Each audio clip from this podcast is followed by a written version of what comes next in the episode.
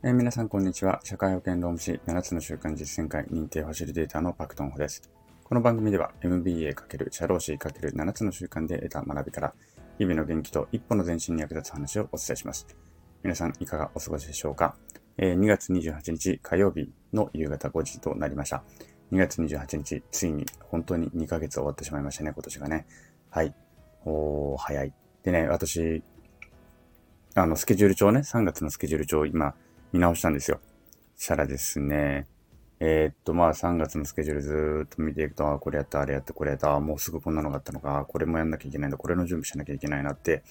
見てったら、あっという間に3月も終わりましたね。ということで、3月もおそらくあっという間に終わっていくんだろうなという予感がしております。なので、一日一日ね、本当、精一杯、しっかりと悔いなきように、そして何よりも人様に迷惑かけないように、頑張っていきたいなというふうに思っておる次第であります。はい。ということでですね、火曜日は、明日から使える MBA のコーナーであります。前回はクリティカルシンキング1ということでね、ロジカルシンキングとクリティカルシンキングの違いというところで簡単にお話をしました。で、何が一番違うのかというと、論理的に展開していくというところは同じなんですけれども、クリティカルシンキングというのは批判的思考ということでですね、そもそも本当にそれって問題なのとかね、なんでしょうね。前提を疑っていくみたいなところで、イシューを求める、イシューをまず特定するっていうところから始めるのが最大の特徴であります。ね、ビジネスにおいて、ロジカルにある情報だけをロジカルにつないでいけば結論が出るなんてことはあまりなくてですね、まずそもそも今問うべき問題は何なのかっていうところが見つからないと、結局、検討外れなことをロジカルに語っているだけになってしまうわけですね。なので、今論ずべき問題は何なのか、このイシューを特定することが最も大切であるということを前回お勧めしました。これがクリティカルシンキングの特徴であって、それがすごく大事なんだよっていうことをお話ししました。で、今日は、このイシューに、イシューが特定できたとして、イシューに答えるための論点のセット、これ枠組みなんて呼んだりもしますけれども、この論点のセット、枠組みを考えよう。考えようというところで話をしてみたいと思います。例えば、イシューがね、あったとしますよね。掘り下げればもういろいろなイシューが出てくると思うんですけども、例えばちょっとね、こんなところを想定してみてください。あなたがある会社のね、あ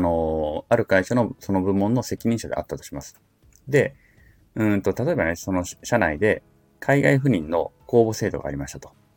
ね。海外転換もしている会社だったわけですよね。で、海外赴任の公募制度があって、自分の部署の部下のね、何さんでも A さんっていう方を推薦しようとしたとします。あなたが。ね。そうしたときに、じゃあ、どんな内容でその推薦書を書きますかみたいなところですね。その A さんを海外に赴任させるべきというあなたの意見をどのようにまとめて会社に提案しますかっていうところを考えてみてください。で、例えばですよ。あなた、あなたじゃなくてもいいですね。この前、ここで言うと、じゃあ、田中課長という方がいたとしましょう。この田中課長が書いた文章はですね、例えばこの A さんっていうのは、すごく海外に行きたいっていう思いが強くて、海外でのね、グローバルでの仕事に興味も関心を持ってる人です、と。ね、で、これまで我々が、当社がね、グローバル展開が弱かったのも、やっぱり社員のグローバルの関心の低さが、薄さが原因だったと思いますと。で、その点 A さんは、海外のニュースも常々チェックしていて、海外旅行への関心もすごく高いです。で、ね、だから A さんは海外のね、海外でも活躍してくれることと思います。で、次に、この A さんというのは責任感がすごく強いです。ね。で、海外のビジネスでも責任感があれば多分成功すると思います。で、うちのね、プロジェクトでも、前回のプロジェクトでも、この A さんというのはサブリーダーを含め、務めてて、いろんなトラブルも発生したけれども、本音でぶつかり合いながらコミュニケーションをとってチームを引っ張っていきましたということで、責任感も発揮してくれるので、海外にいても、きっとやりきってくれることでしょう。で、3つ目に英語が得意ですと、この A さんは。でね、両親も海外旅行が大好きで、A さんの英語は、ね、日常会話も全然 OK です。この間も一緒にいた時に外国人の方に遭遇したんですけれども、英語でね、案内をしていましたと。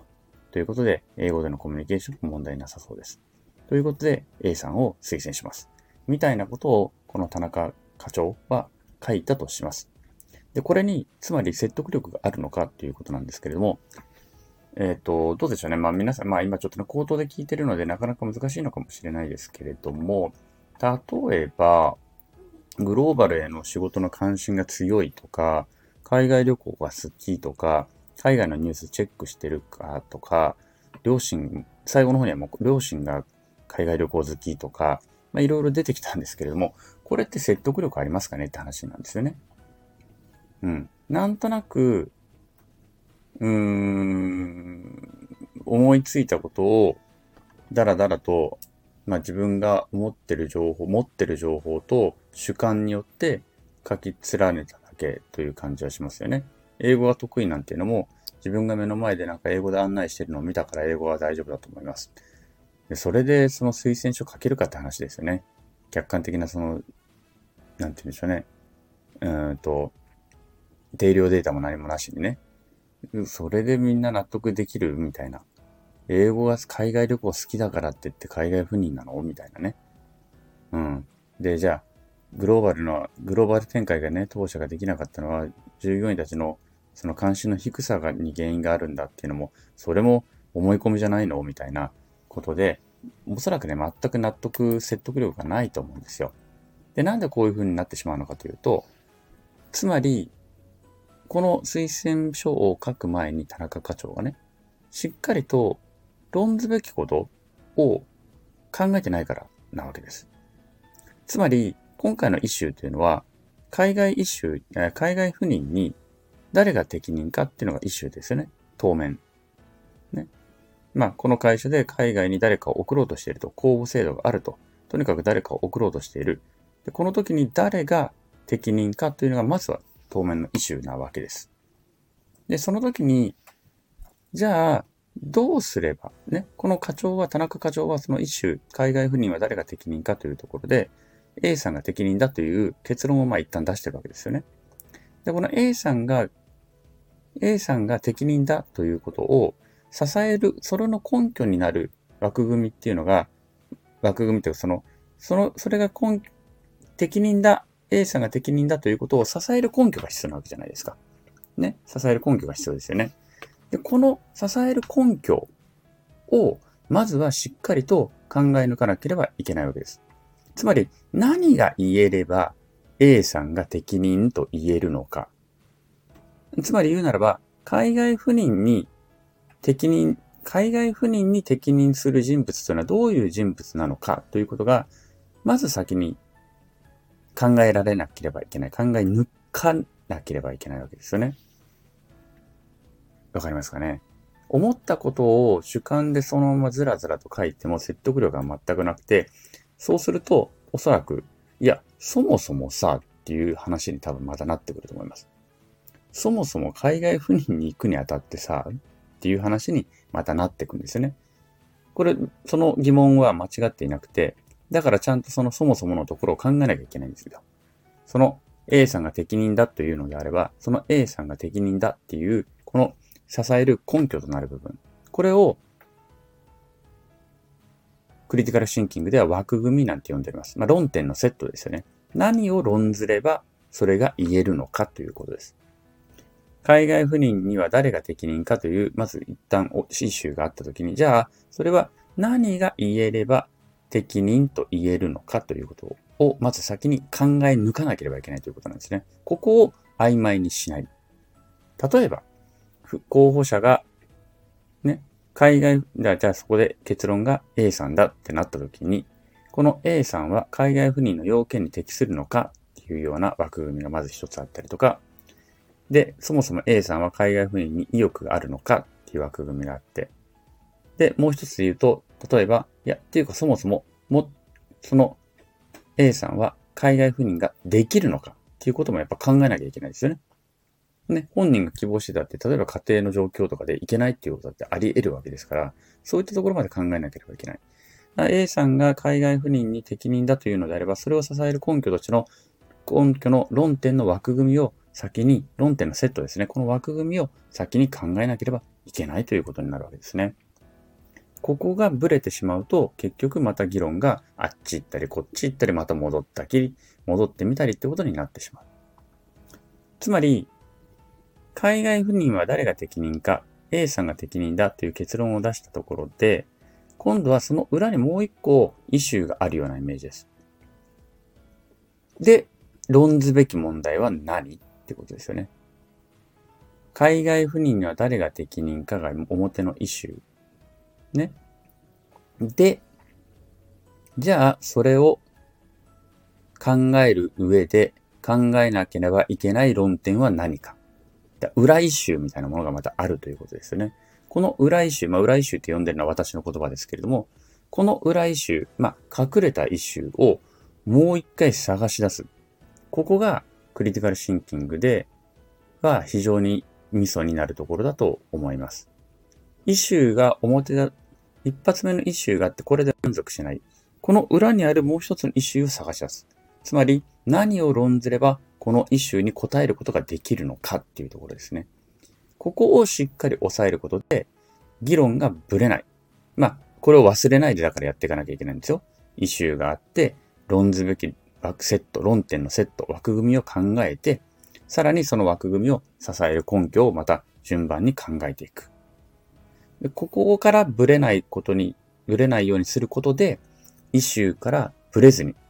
まっすぐに答えを探し出していくことができる。これが最短の道になるはずなんですね。行ったり来たり、もうなんか、あれやこれや、いや、そもそもさ、あの議論って実はすぐに答えが出るようで、実はものすごく遠回りをしている。しっかりと論ずべきことを決める。で、ここで抜け漏れがない枠組みをしっかりと作るわけですね。そしてそれを一つ一つ潰していく、埋めていく、根拠を作っていく。ということで、最終的なこの結論をしっかりと支えた、そうした根拠のピラミッドが出来上がってくるわけなんです。この辺はね、図解とかでもね、いろいろできるところではあるんですけれども、ちょっと音声なのでそこまではできませんが、ちょっとイメージでピラミッドのようなものが出来上がってるんだってことをイメージしていただけるといいのかなと思います。はい。ということで、クリティカルシンキングがまず何よりもイシューをね、特定することが大切。論ずべきことは何なのかということを、特定することが大切。そして、イシューが決まったならば、そのイシューに答えるための論点のセット、これ枠組みをしっかりと考え抜くことが大切。つまり、裏イシューですね。これが私が言う裏イシュー。ここを抜け漏れなく、MACE なんても言いますね。MACE で MACE なんても言いますけれども、抜け漏れなく枠組みを探し、そして、この枠組みを、支える根拠を一つ一つ、また、根拠立てて探していくと。で、しっかりとした根拠で支えられたピラミッドを作っていく。で、っていうことですね。これができるようになると、この、イシューにしっかりと答えられた、ぶれないピラミッドになるということになります。すると、迷わずに、ゴールに向かっていけるということになります。はい。ということでですね、ちょっと説明がですね、私がうまくできたかわからないんですが、一旦ここまでにしたいと思います。